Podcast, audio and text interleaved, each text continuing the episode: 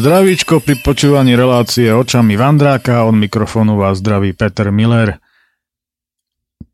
A aby sme tak trošku urobili nejakú pestrosť v tomto Vandrákovi, tak som sa rozhodol, že keďže je tu teda veľa rôznych cyklovandrov, hlavne v poslednom období, tak zosadneme z bicykla, obujeme si pekne popratky, a vydáme sa na hrebeňovku vtáčnika.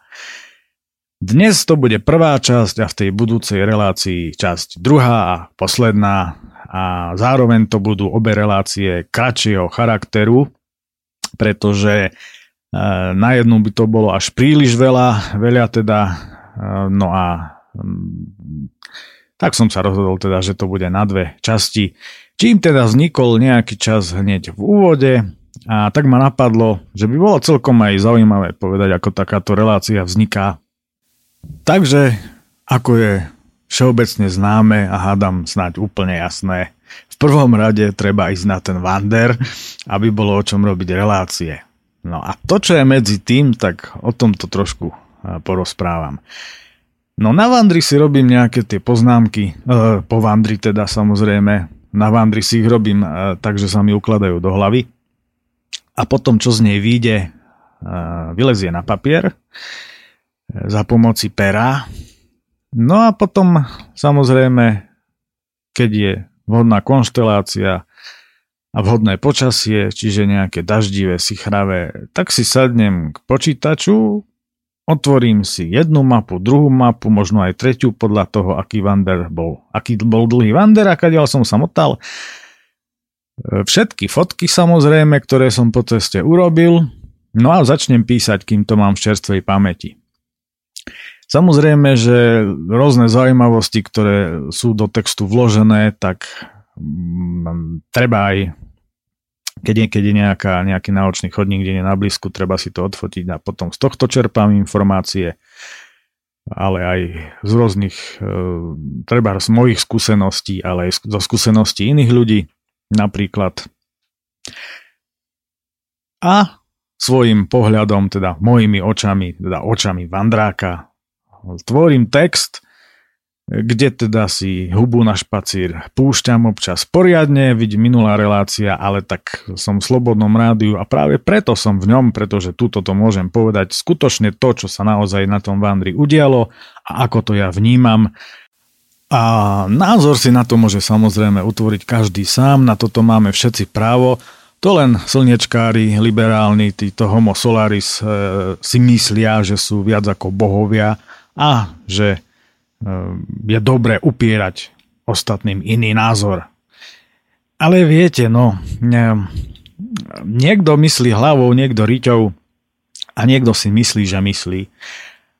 A niekto možno myslí, že si myslí, alebo možno si myslí iným orgánom, aj inými orgánmi sa dá myslieť, to ako je všeobecne známe niekedy, že u chlapov. No, preto teda moje texty budú také, ako boli, aj naďalej, nakoľko nemením nič meniť na svojom pohľade na, na svet, na, na čokoľvek nemám na to dôvod, kiež by sa veci menili k lepšiemu, niektoré sa samozrejme menia, niektoré nie, ale toto nie je na túto reláciu. Stále sa na to budem dívať očami Vandráka, ktorým aj som. No a potom teda vzniknú dotyčné texty, ktoré robím tak, ja totiž to ešte stále drzo dúfam, že sa mi to raz podarí všetko vydať knižne. Materiálov mám naozaj veľmi veľa a neustále to príbuda nech sa to zachová pre budúce generácie, to, čo na tomto nádhernom Slovensku máme.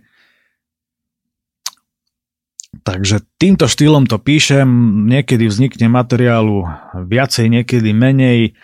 Ideálne pre hodinovú reláciu je 9 strán A4 textu. To mi tak akurát krásne vyjde s dvoma nejakými krátkými skladbičkami a pána Kršiak sa z toho veľmi tešia, že Peťo, že tá hodina presne vychádza, že nepreťahujem, ale niekedy preťahnem samozrejme aj reláciu. Hej?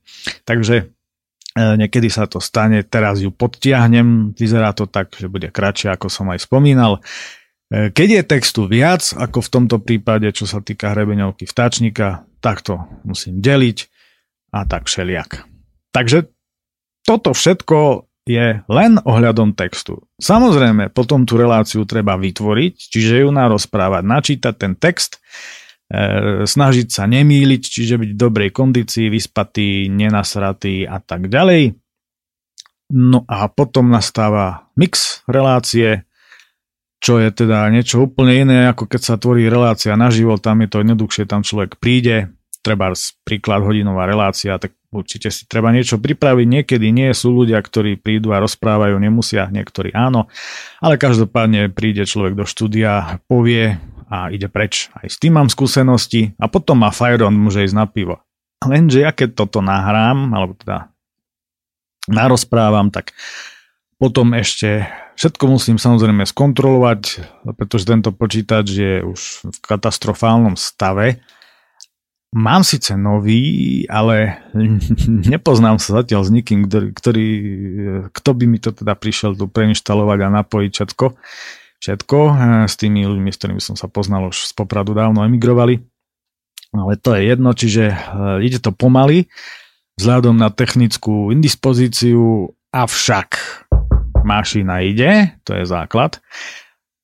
A potom, keď toto všetko teda skontrolujem, nastáva záverečný mix. A to sa deje tak, že počítač zamrzne, ináč robím v dobrom programe, sa to volá, že Audition. E, počítač zamrzne a vtedy sa to samé mixuje. No a vtedy môžem ísť na to pivo, alebo niekam von, trvá to nejakú hodinu a pol až dve, hej, lebo je to stará mašinka. A potom s malou dušičkou prídem naspäť a všetko kontrolujem, či je ako má byť. No a potom to pošlem pána Kršiakovi a relácia ide do vysielania. Tak toto je celý proces, ako táto relácia vzniká. Tak, aby sme to celé nejako oddelili, predtým než začneme vandrovať, dáme si Bukasový masív.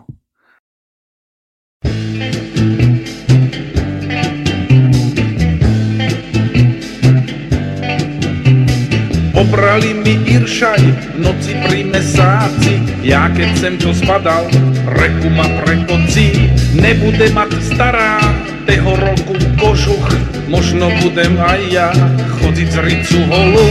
Večer sem si lehel na rúdu do trávy, reku do ondu obrat, aj ty tri rádky malagy.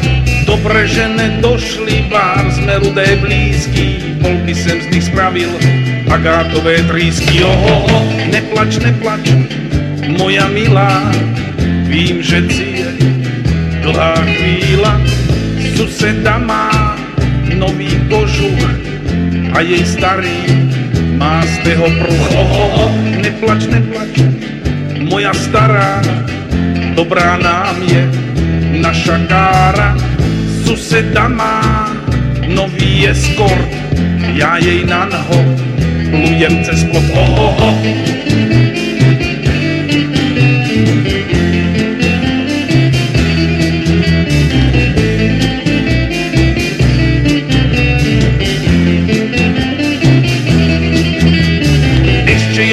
Tlmič sem na výfuk prirobil, abych v noci vrčaným nikeho nezobudzil. Nevím ani ako náhoda to zcela, 15 škop kuleánky zmenilo majitela. Dneska sa mi na dvore leskne nová siera, lope neostala ani jedna díra. Každý večer suseda venku pofajčuje, ale cez vysoký plot na sieru nedopluje. Oho, neplač, neplač, moja stará, vybavíme si do jara, ty najvače devízáky, a pôjdeme do Afriky. Oho, byť v Afrike na safari sa každému nepodarí. Zastrelím pár leopardu, budeme mať z toho srandu. Oho, oho,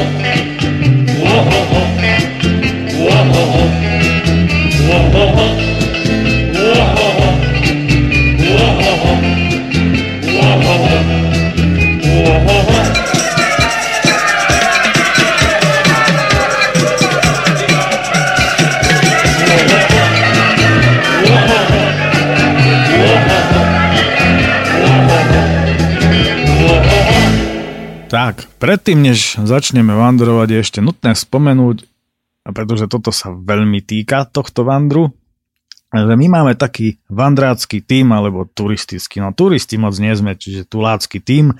Volá sa to, že to muši tím. To muši, to znamená, toto vzniklo tak, že to nejde. To nejde. To muši! No, tak takto to vzniklo, tak preto to muši tým. No, a srandou je, že názov tohto týmu nevymýšľal Spíšak, ale Bratislavčan. E, pretože zloženie nášho týmu je nasledovné. E, dvaja Bratislavčania, niekedy jeden, niekedy dvaja, ako, ako kedy kto môže. E, jeden Kisučan, jeden Záhorák a jeden Spíšak.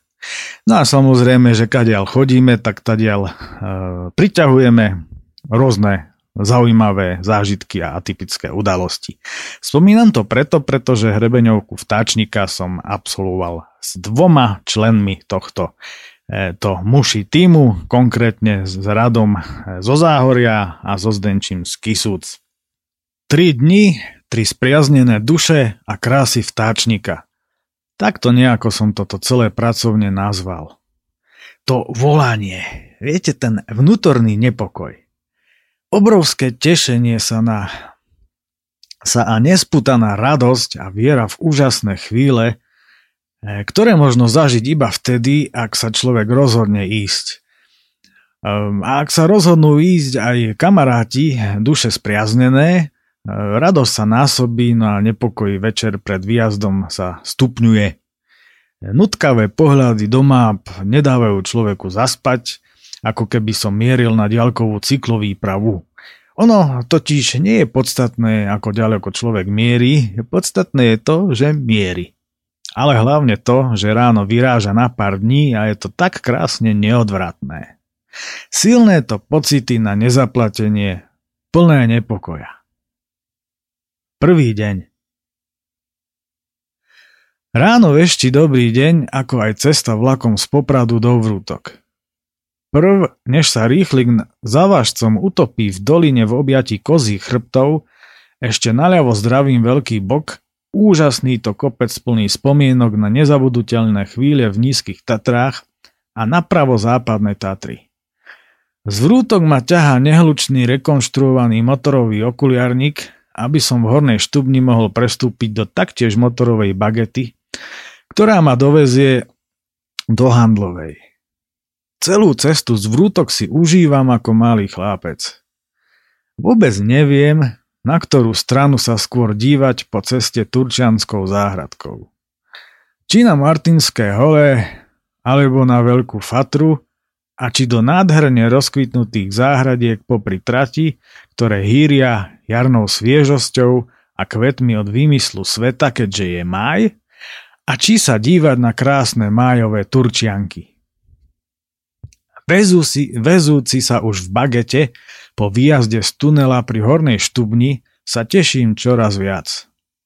Vláčik plný v skutku pokojných a sympatických ľudí nás vezie cez hustý smrekový les, aby sa za skleným ponoril do útrob dlhého tunela.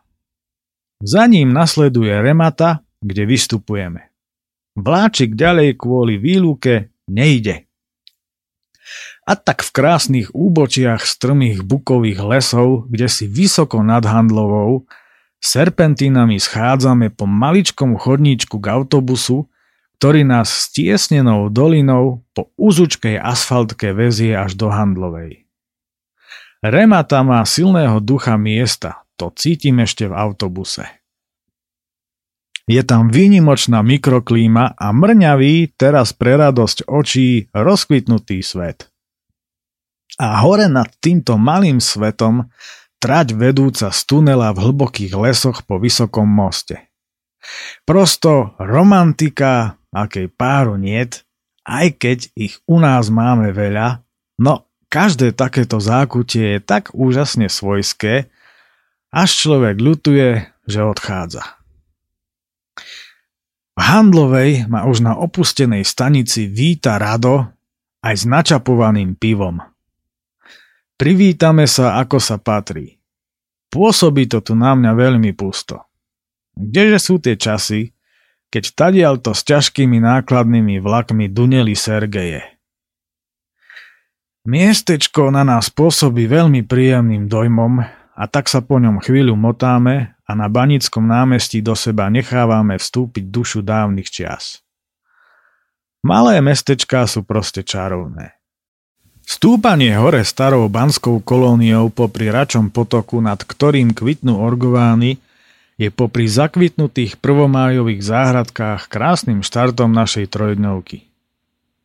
Nad mestom na lúkach Zabratí do rozhovoru strácame značku, ale veľký grič máme ako na dlani a tak intuitívne smerujeme k lesu cez slnkom zaliate lúky, na ktorých sa rozlieha spev strnátky obyčajnej.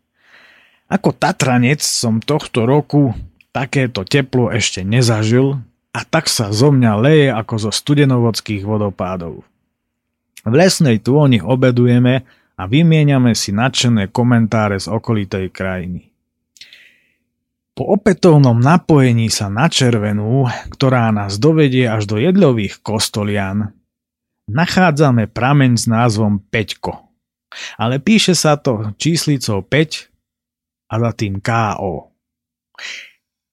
Ale žiadne KO sme od tohto prameňa našťastie nedostali krásnej peťkovej studničke s chutnou vodou sa umývame od civilizačných nánosov, aby sme chrámom lesa putovali čistí.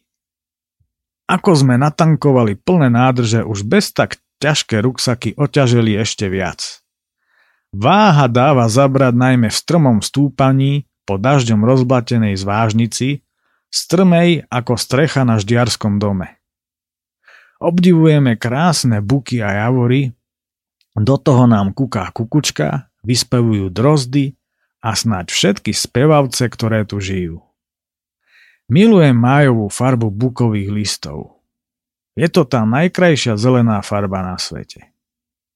Keď stmavnú, už to nie je ono. Preto zbožňujem turistiku práve v máji a radovi rozprávam o fascinujúcom a tajúplnom Čergove, kde som bol presne pred rokom. Často postávame pod majestátnymi stromami a pod chvíľou sa krmíme mladými smrekovými výhonkami, ktoré obsahujú vysoké množstva vitamínu C, ako aj rôznymi mladými rastlinkami pri chodníku. Na jar je vďaka štedrým darom lesa zbytočné nosiť si na túry zeleninu, aj keď bez cibule a cesnaku to proste nikdy a nikde nejde. Na vrchole veľkého griča zhadzujeme záťaž a na vrcholovej skale nám vyráža dých prekrásny výhľad do široka do ďaleka. Nedokážeme odtrhnúť oči od šírej hornatej krajiny, ktorú máme ako na podnose. Pod nami sa pod strmými bralami v podvečernom svite kúpe množstvo útulných lúčok, lesíkov a cestičiek. Krajinka, kde by sa dalo spať úplne všade. Očami sledujem trasu spred dvoch rokov, keď som tri týždne putoval po Slovensku na bicykli a prechádzal zo Šťavnických do Kremnických vrchov. Na bralách zaujme aj bohatá kvetena, no treba sa nahnúť nad okraj. Vôbec sa nám odtiaľ to nechce. Pôvodne sme totiž to mali v pláne spať tu, no boli sme nútení odsunúť začiatok hrebeňovky o jeden deň. Búrka, valiaca sa od severu, nás však nutí opustiť toto nádherné miesto. Pri ruksakoch stretávame chlapíka, ktorý ide peši z Prievidze a tiež bude spať niekde na hrebení. Krásna hrebeňová cestička nás vedie sviežim bukovým lesom a nohy v miernom klesaní konečne oddychujú. Na hrebeňoch vždy rastú najzaujímavejšie stromy a ani vtáčnik v tomto smere nie je výnimkou. Stúpaní na biely kameň nás v lese po pravej strane prekvapuje tiahly akoby tektonický zlom v lese. No to, čo vidíme na rímsach skalnatých zrázov, je úžasné. Dlhánsky a tiahly asi 100 metrov vysoký útež sa tu triešti a pod ním je napadané množstvo skal kuželovitých tvárov. Je nebezpečné zachádzať až nad Rímsu, no pokúšame sa to v rámci bezpečnosti aspoň na chvíľu. Bolo mi síce vyveštené, že ma strhne snehová lavína, ale s radom sa zhodujeme, že predčasne zakempovať v kamennom hrobe nemáme chuť a tak z bezpečia hľadíme na to, ako sa tu pozvolna trhá terén a ako naklonené ostrovčeky skál spolu so stromami čakajú na svoj osudný pád. Nachádza sa tu prírodná rezervácia s 5. stupňom ochrany, ktorej účelom je ochrana rozpadávajúcich sa lávových prúdov. Toto je bez pochyby veľmi pôsobivé miesto, ktoré sa oplatí vidieť. Potom, ako nám vtáčnik ukázal ďalší zo svojich pokladov, pozvoľna v družnej debate klesáme, no pri starých a hrubých bukoch mlkvo stojíme a ticho prerušuje len cvakanie z púšte. V tichosti vnímame lesné majestáty a v pokore pred ich vekom sa cítime naozaj veľmi malí ale zároveň veľmi šťastný, že tu môžeme byť.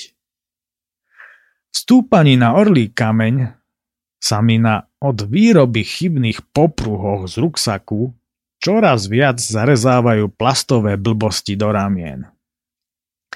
Obaja špekulujeme, ako to vyriešiť, no nakoniec konštatujeme, že som, ako sa na mňa tradične patrí, natrafil na nejaký fajrontový kus, ktorý vychádzal z výrobnej linky v piatok po obede a nič s tým nenarobíme. Rado krúti hlavou, že takto doondiatý ruksak ešte nevidel. Popruhy sú totižto našité nie len že naopak, ale ešte aj zle. Zhodujeme sa v tom, že vzhľadom na váhu môjho ruksaku sa tu už nejedná o túru, ale o vynášku. Na Orlom kameni sa nám otvára krásny výhľad na šťavnické vrchy, nakoľko po pravej strane stojí vysoká bučina, no naľavo od chodníka je rozsiahle rúbanisko. Večer už poriadne pokročil a cez ešte v tejto výške neolistené buky zo západu pomedzi mraky presvita zapadajúce slnko. Pokračujeme ďalej po tiahlom hrebení, až prichádzame na sympatické cestie. Je čosi pred pol 8 a chcelo by to niekde zapichnúť. Je odtiaľ krásny výhľad na východ, zozadu nás chráni statná bučina. Rozmýšľame, čo ďalej a tak skúmame okolie. Nedaleko je posed, no tam sa nám veľmi nechce a ostať spať na značke, aj keď je tu pekne, sa nám nechce tiež. Počúvnem volanie klesajúcej zarastenej lesnej cesty, a po 200 metroch predierania sa mladými bučkami rastúcimi na ceste pociťujem, že som nám našiel spálňu a to priam exkluzívnu. Utekám naspäť hore porada a pre veci a keď spoločne prichádzame domov, usudzujeme, že lepšie miesto sme už ani mať nemohli. Cesta sa tu mierne rozširuje, je tu plno kameňov a mokrej hliny ale aj trávnaté miesto na prístrešok. No predovšetkým rozprávkový výhľad smerom na východ je prekrásny. Nachádzame sa v strmom svahu pod mladou bučinkou. Chvíľu sa dívame na malebné búrkové mračná formujúce sa nad blízkymi šťavnickými vrchmi, ale vidiac, že búrka smeruje k nám, rýchlo staviame prístrešok. Spať v stane je o ničom a preto už stan nepoužívam. Ľahká celta 3x2 metre putuje na žrťky, ktoré narýchlo stružlikám, boky šponujeme špagátom, ten zaťažíme kameňmi a apartmán je hotový. Môže pršať, koľko len chce. Zo starého lesa 100 metrov od nás navláčime suchého dreva, ktoré bolo na ceste a z množstva kameňov robíme ohnisko okolo hlbokej jamy, ktorú som predtým vyhlbil v mokrej hline. O chvíľu už horí hrdý ohník, ako sa patrí. Spokojne sa pri ňom rozkladáme a dívame sa, ako sa blízka nad šťavnickými vrchmi. Do toho nám vyspevujú drozdy a kuká kukučka, no s pribúdajúcim šerom všetko utícha a z diaľky sa ozýva hrmenie a blesky presvedcujú temnotu nad horami. Ohník pukoce, slaninka a klobásky sa na uhlíkoch pomaličky opekajú, popíjame pivečko a je nám priam nadľudsky dobre. Spomíname na všetky spoločné horské akcie, ako aj na našich kamarátov z nášho vandráckého Tomuši týmu a tešíme sa z toho, že črevnou chrípkou sužovaný Zdenči, ktorý mal byť s nami od začiatku, sa k nám zajtra pridruží na rúbanom vrchu. Ukrutne mámivé vône z našej poživne sa miešajú s vôňami jary a my sa tešíme, že búrky ostali nad šťavnickými vrchmi. Vďaka. S príchodom únavy rado odchádza do prístrežku, no mne sa od ohňa nechce a tak si pelech rozkladám priamo pri ňom. Je to totiž to moja prvá tohtoročná noc pri ohníku pod Čirákom. Naposledy som takto spal 8. novembra vysoko na holiach nad Liptovskou tepličkou na mojom fleku. Vtedy sa okolo motal medveď, lebo cítil, že si nadpekám slaninku aj na druhý deň a tak mu to nedalo. Tu ich je však málo, tak sa nemusím báť, že nám zožerie poživeň. Otváram si tretie pivo a dívam sa na hviezdy počúvajúc pukot ohňa a húkanie sovy. Časom zaliezam do spacáku a hľadiac do útrob noci žmúrkám na hviezdy a vzdialené svetielka kde si v hĺbke a v diaľke a počas noci v polospánku sporadicky posúvam hrubé drevo do ohňa. Zbožňujem takéto momenty. Hmm. Dobrú noc.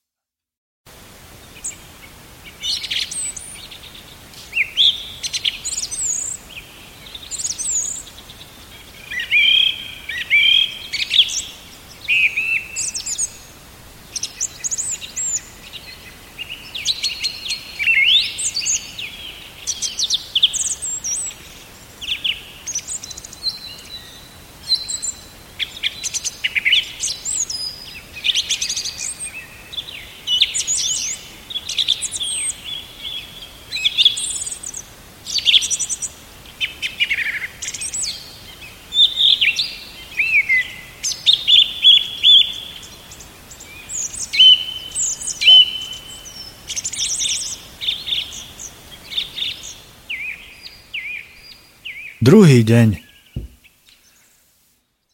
Rado je ráno hore už od 5, no mne sa tradične nechce vstávať. Oficiálny budíček máme dohodnutý na 7 a tak spím pokojne ďalej.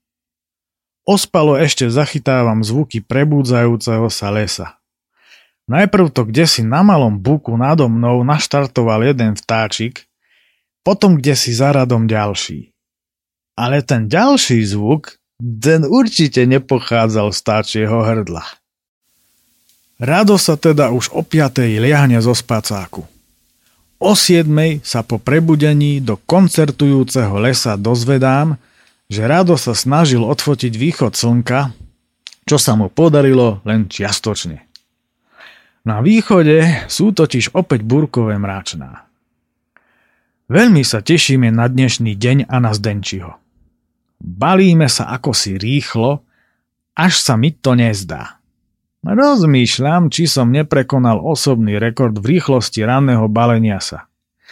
Pred odchodom ešte venujeme posledný pohľad nášmu neobvyklému nocľažisku a o 8 už stojíme na vrchole Jarabej skaly vo výške 1169 metrov.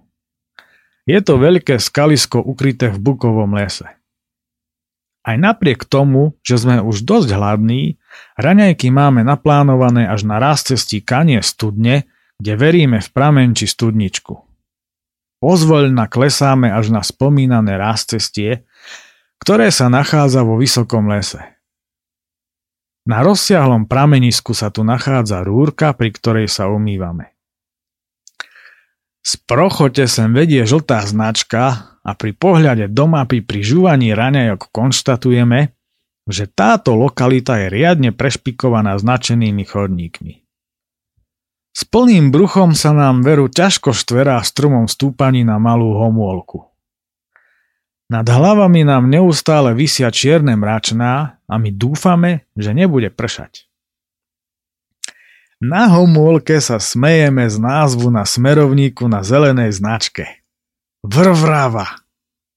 Nevieme, čo je vrvrava, ale po našom sme sa uzniesli, že by to mohol byť perfektný názov pre 10 násobok trmy vrmy a tak odteraz budeme všetok chaos volať vrvrava. Za homolkou sa dostávame na úžasné miesto. Celé mi to tu pripadá ako akýsi vysokohorský park, o ktorý sa vzorne starajú lesní škriatkovia. Prichádzame na veľkú naklonenú plošinu, inými slovami náhornú naklonenú rovinu, kde riedko rastie množstvo nevysokých bukov s hrubými kmeňmi a bonsajovitými korunami. V podraste rastie nádherná parková tráva a čučoriedky a kde tu košatý smriečok. Rado už dávno stúpa na strmý vrchol vtáčnika, kým ja sa tu zdržiavam čo možno najdlhšie v snahe zapamätať si tento krásny kút do konca života. Je tu ale aj ďalší dôvod. Moja celoživotná smola na ruksaky, ktorá mi práve tu začína poriadne liesť na nervy, preto sa radšej kochám okolím. Počase už stúpam prekrásnym vysokohorským pralesom na vrchol. Okolie chodníka lemuje hustý porast čučoriedok a riedky lesík zakrpatených smrekov a bukov, ktorý časom ostáva podo mnou. V závere je to na vrchol poriadny strmák a tie nešťastné popruhy sa mi už zarezávajú pod kožu. Na vrchole sa už motá rado kým ja nešetrne a naštvane odhadzujem do mekej vrcholovej trávy foťák, aby som konečne mohol zhodiť ten nešťastný ruksak. Z radovho pohľadu to vyzerá tak, ako by som ho hádzal na kameň a preto sa až preľakol a keď počul, akým slovníkom som sprevádzal zhod ruksaku, radšej sa ku mne ani neprihovára. Oboch nás ale teší, že sa nachádzame na najvyššom bode celého nášho vandru vo výške 1346 metrov. Z vrcholovej v úvodzovkách tundry je vynikajúci výhľad najmä na západ, ale aj na vysokohorský bukový park hneď pod nami. Sedíme na veľkom plochom kameni na okraji zrázu a dívame sa na Ponitrie a Hornú Nitru, kde je momentálne najkrajšie počasie a na Nováky dokonca svieti slnko. Všade naokolo je úplne zamračené a na veľa miestach prší. Pohronie zlieva jedna búrka za druhou a my sa znova tešíme z toho, že sme nakoniec nešli do tých šťavnických vrchov, ako sme pôvodne zamýšľali. Je tu poriadna zima, no aj napriek tomu tu trávime dlhší čas, lebo sa nám tu veľmi páči. Milujem vrcholové a hrebeňové staré lesy, plné zakrpatených a pokrútených stromov, ktoré mi pripomínajú staré rozprávkové obrázkové knižky z detstva. Pozeráme smerom na Bystričany a v celku prekvapení sa zhodujeme v tom, že aj na západnom Slovensku možno absolvovať túry porovnateľné s tými tatranskými. Veď z Bystričian je to sem hore bratu po modrej vyše 1100 metrov prevýšenia.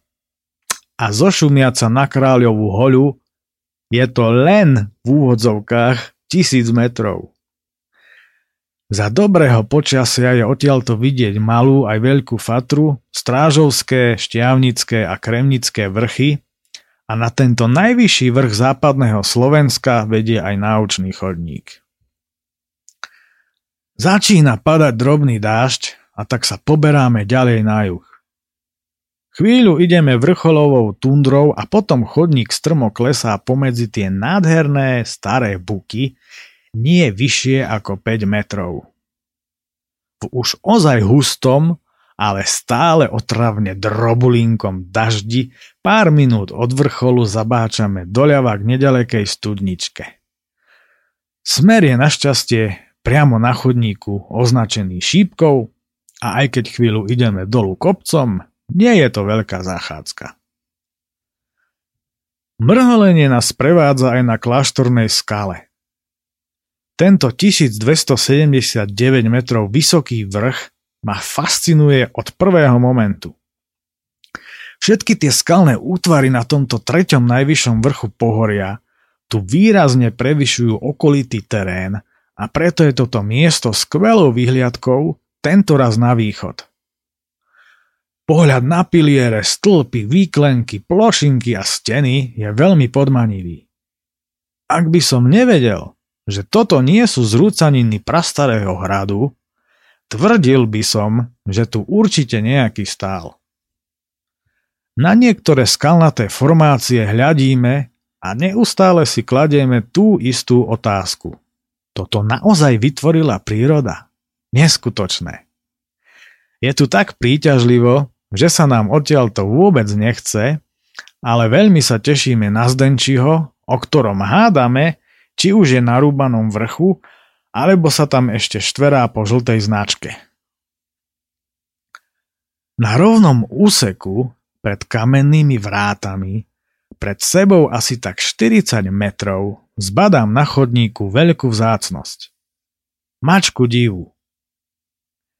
Neviem sa vynadívať na tohto divého cicíšťoka a na jej huňatý chvost, no veľmi sa nemôžem hýbať, aby som ju nevyplašil. Škoda, odfotiť ju teda nemôžem. Asi nás badala a začala pelášiť ďalej po chodníku, až kým ju nevyplašili hlasy protiidúcich českých turistov hľadajúcich geoskríše, tzv. kešky, a tak odbehla do hlbokého lesa.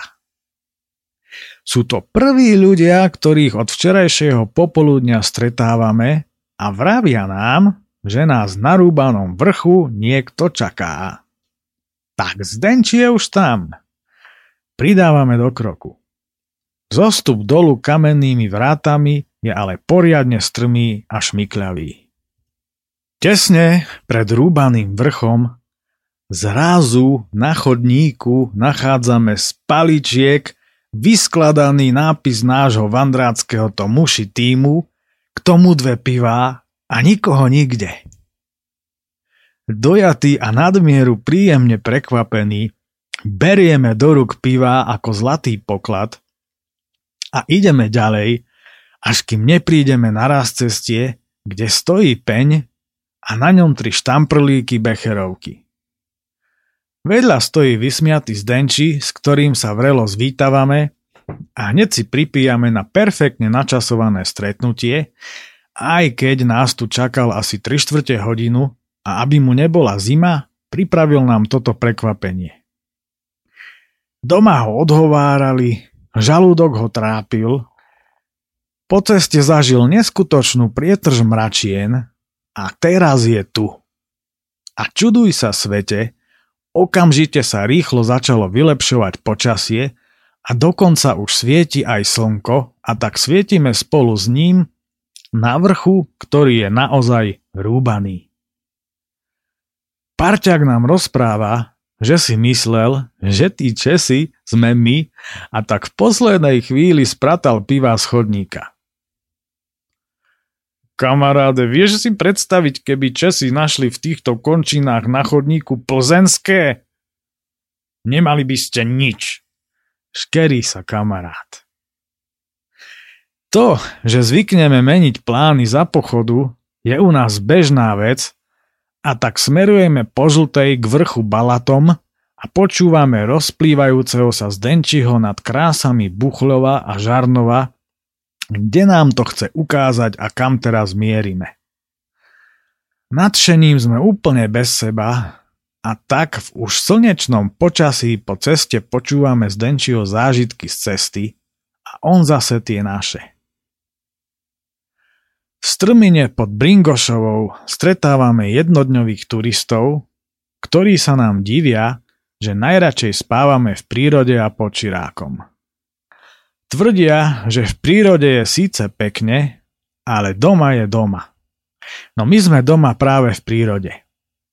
Po pár metroch objavujeme dých vyrážajúcu vyhliadku, skalnú plošinu z ktorej je prekrásny výhľad na vzdialenejšie Ponitrie, Buchlov, Strážovské vrchy, Lúčanskú malú Fatru a v opare vidieť aj Bonícky hrad. Ale hlavný výhľad je na mimoriadne nádhernú zadnú lúku, ktorá okamžite upútala moju pozornosť.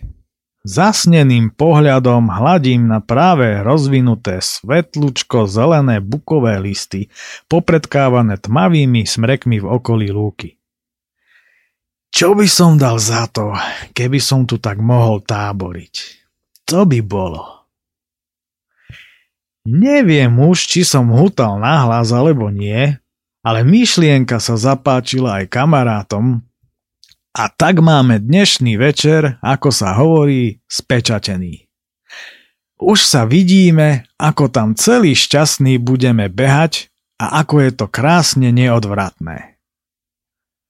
Srdcia milovníkov našej vlasti a krásnych zákutí pri tomto pohľade spievajú pieseň šťastia duplom už po informácii, že keď tu bol Zdenčík kedysi, vravel si, aká by bola pecka, keby nás tu raz všetkých zobral a na tejto lúke by sme dali bivak a ono sa to dnes splní. Milujeme takéto pocity, keď nám tak ako vždy na vándroch všetko až nad plán vychádza. V zamestnaniach je to už ale iná vec. A to je jasným dôkazom toho, že tento systém a jeho zamestnania sú proti prírode a násilu.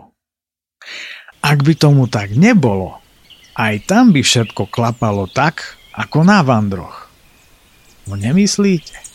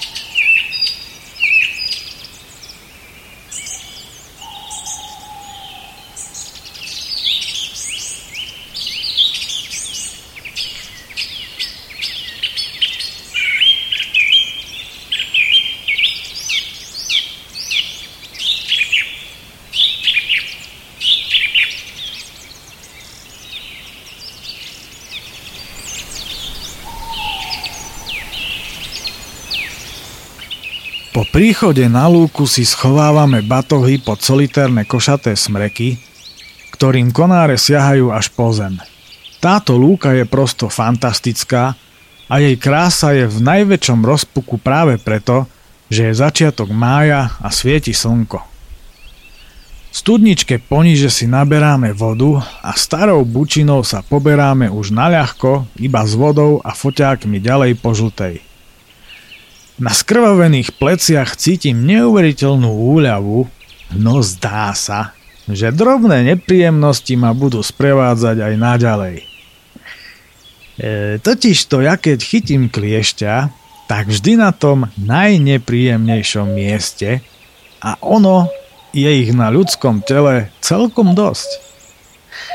Tento raz mi tento parazit zabývakoval rovno uprostred dolu medzi zadkom a predkom. Mám to tam celé opuchnuté a veľmi zle sa mi chodí, čo samozrejme neuniklo pozornosti kolegov. Uprť ho na smrť, znie očakávaná, ale dobre a úprimne mierená rada od obidvoch, z čoho sa síce rozrehocem, ale je mi jasné, že si niekde musím čupnúť nad malé zrkadielko, ktoré mám v lekárničke a iba tak ho budem môcť vyťahnuť. Po príchode pod vysoké skalné andezitové piliere Buchlova si všímam, že pomedzi ne vedú nahor uzučkou štrbinou dva rebríky. Po príchode nahor mi padá sánka. Tak toto je výhľad. Pripadám si ako na streche hradných zrúcaní. Všade pod nami sú koruny stromov a pomedzi ne vytrčajú piliere skál. Zadnú lúku odtiaľto vidieť z opačnej strany, ako aj značnú časť hrebenia, po ktorom sme dnes išli aj s táčnikom.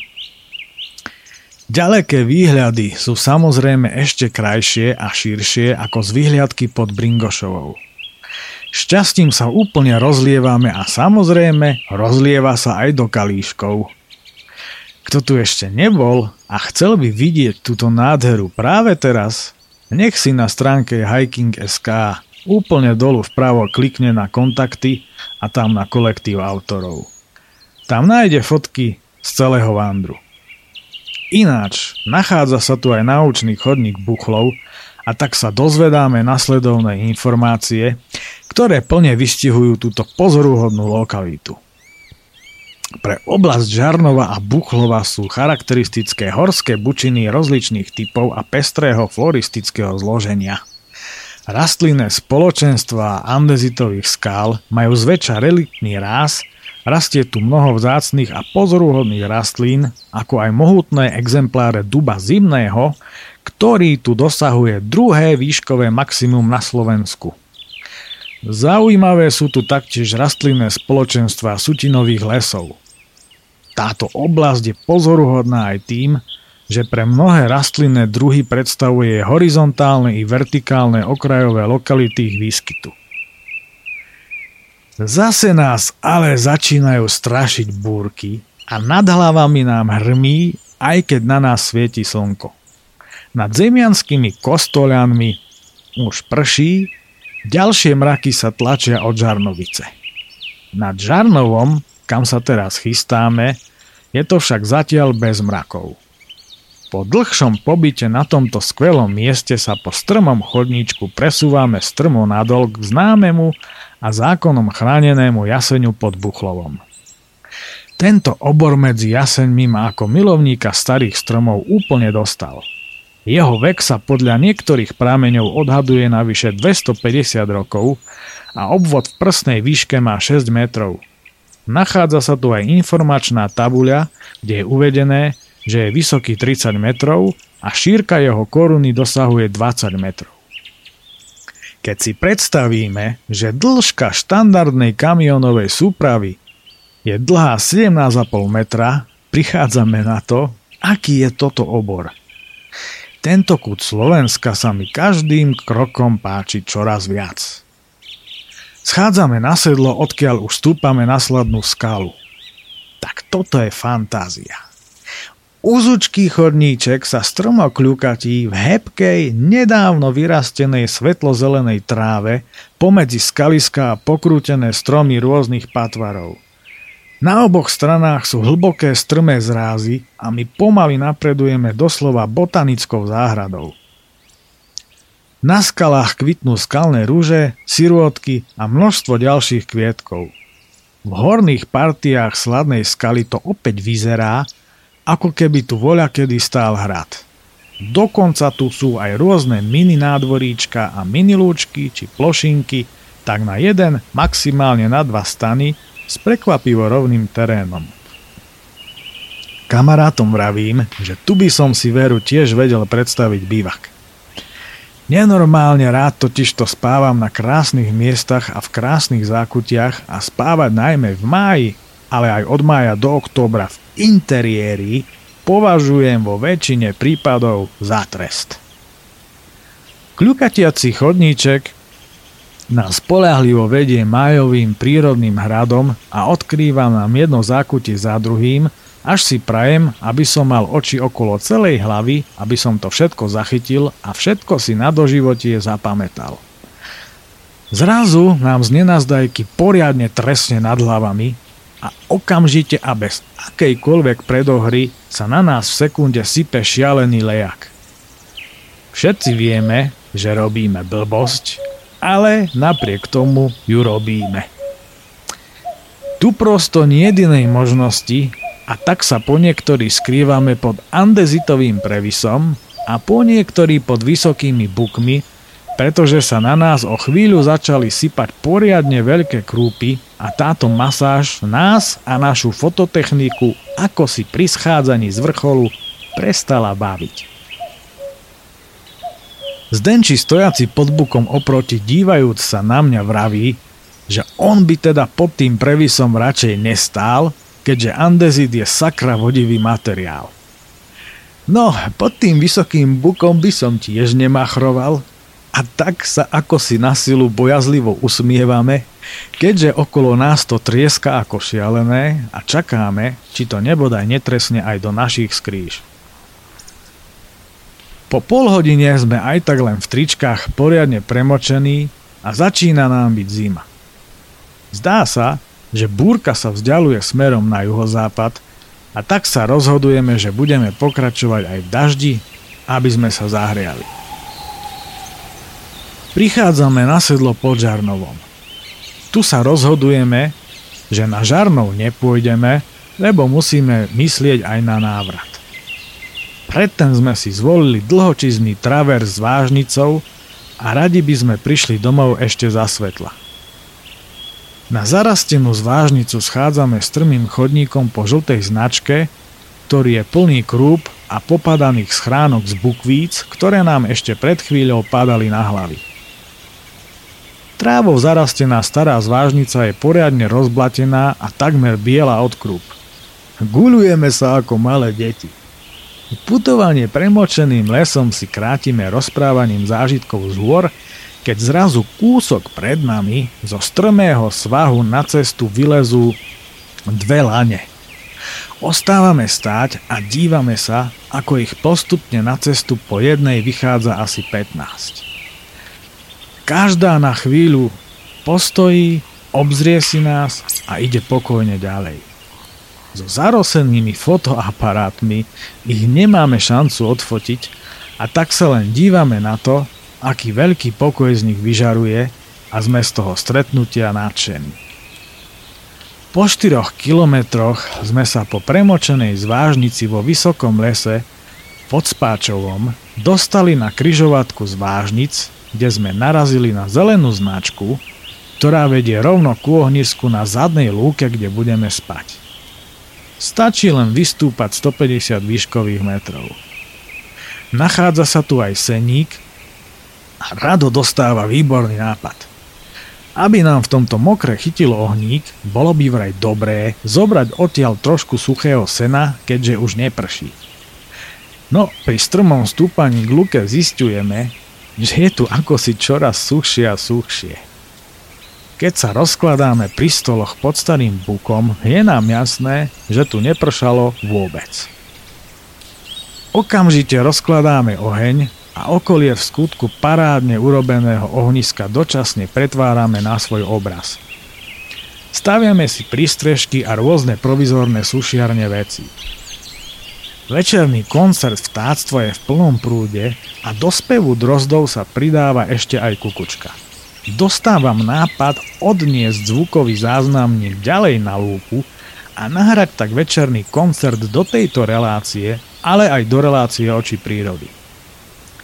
Keďže chlapi sa pustili do lámania dreva, odniesol som záznamník čo najďalej. Avšak až dlho po vandri pri záverečnom mixe relácie ma napadlo predsa len si vypočuť jeden z troch vzniknutých dlhých zvukových záznamov a rozhodne som nič neolutoval.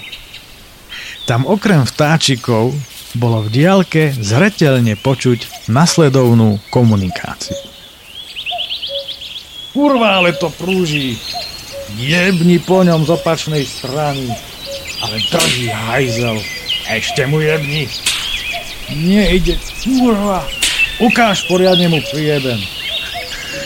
Je preto logické, že som si musel vypočuť aj ostatné, skoro hodinové záznamy a tak som si otvoril pivo, zhasol svetlo a oddával sa nádhernej zvukovej terapii.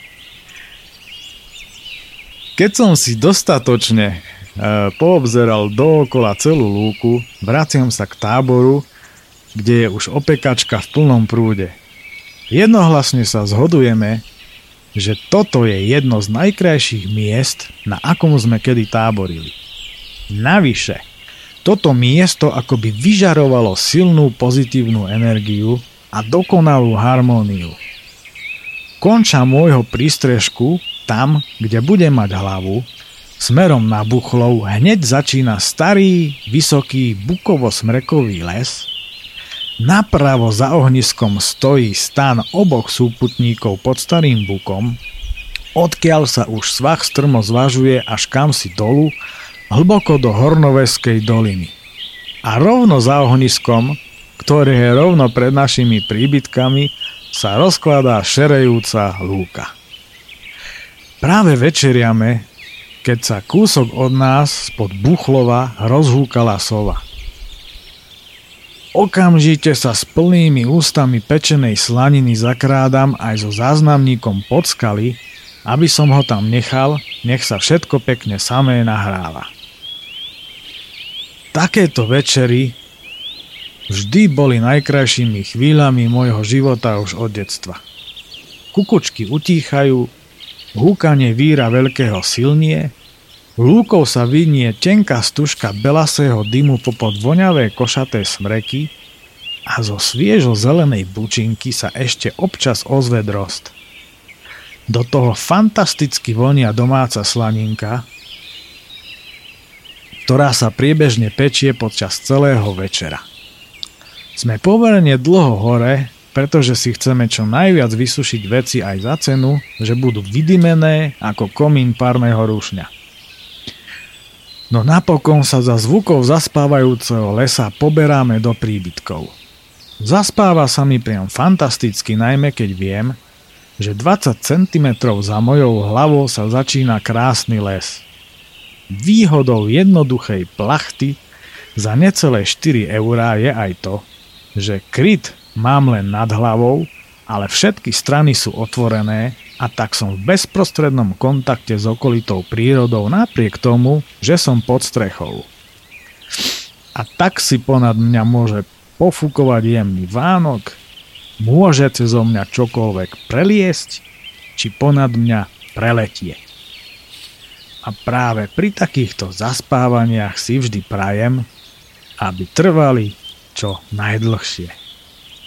Dobrú noc. pre dnešok dáme tomuto vandru dobrú noc a budeme sa počuť opäť o pár dní a budeme v tomto vandri pokračovať. Kontakt na túto reláciu je oči prírody zavinač gmail.com a od mikrofónu sa s vami lučí Peter Miller. Majte sa pekne a dovidenia niekde na vandroch a do počutia na Slobodnom vysielači.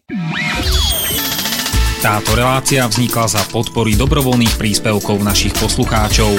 I ty sa k ním môžeš pridať. Viac informácií nájdeš na www.slobodnyvysielac.sk Ďakujeme.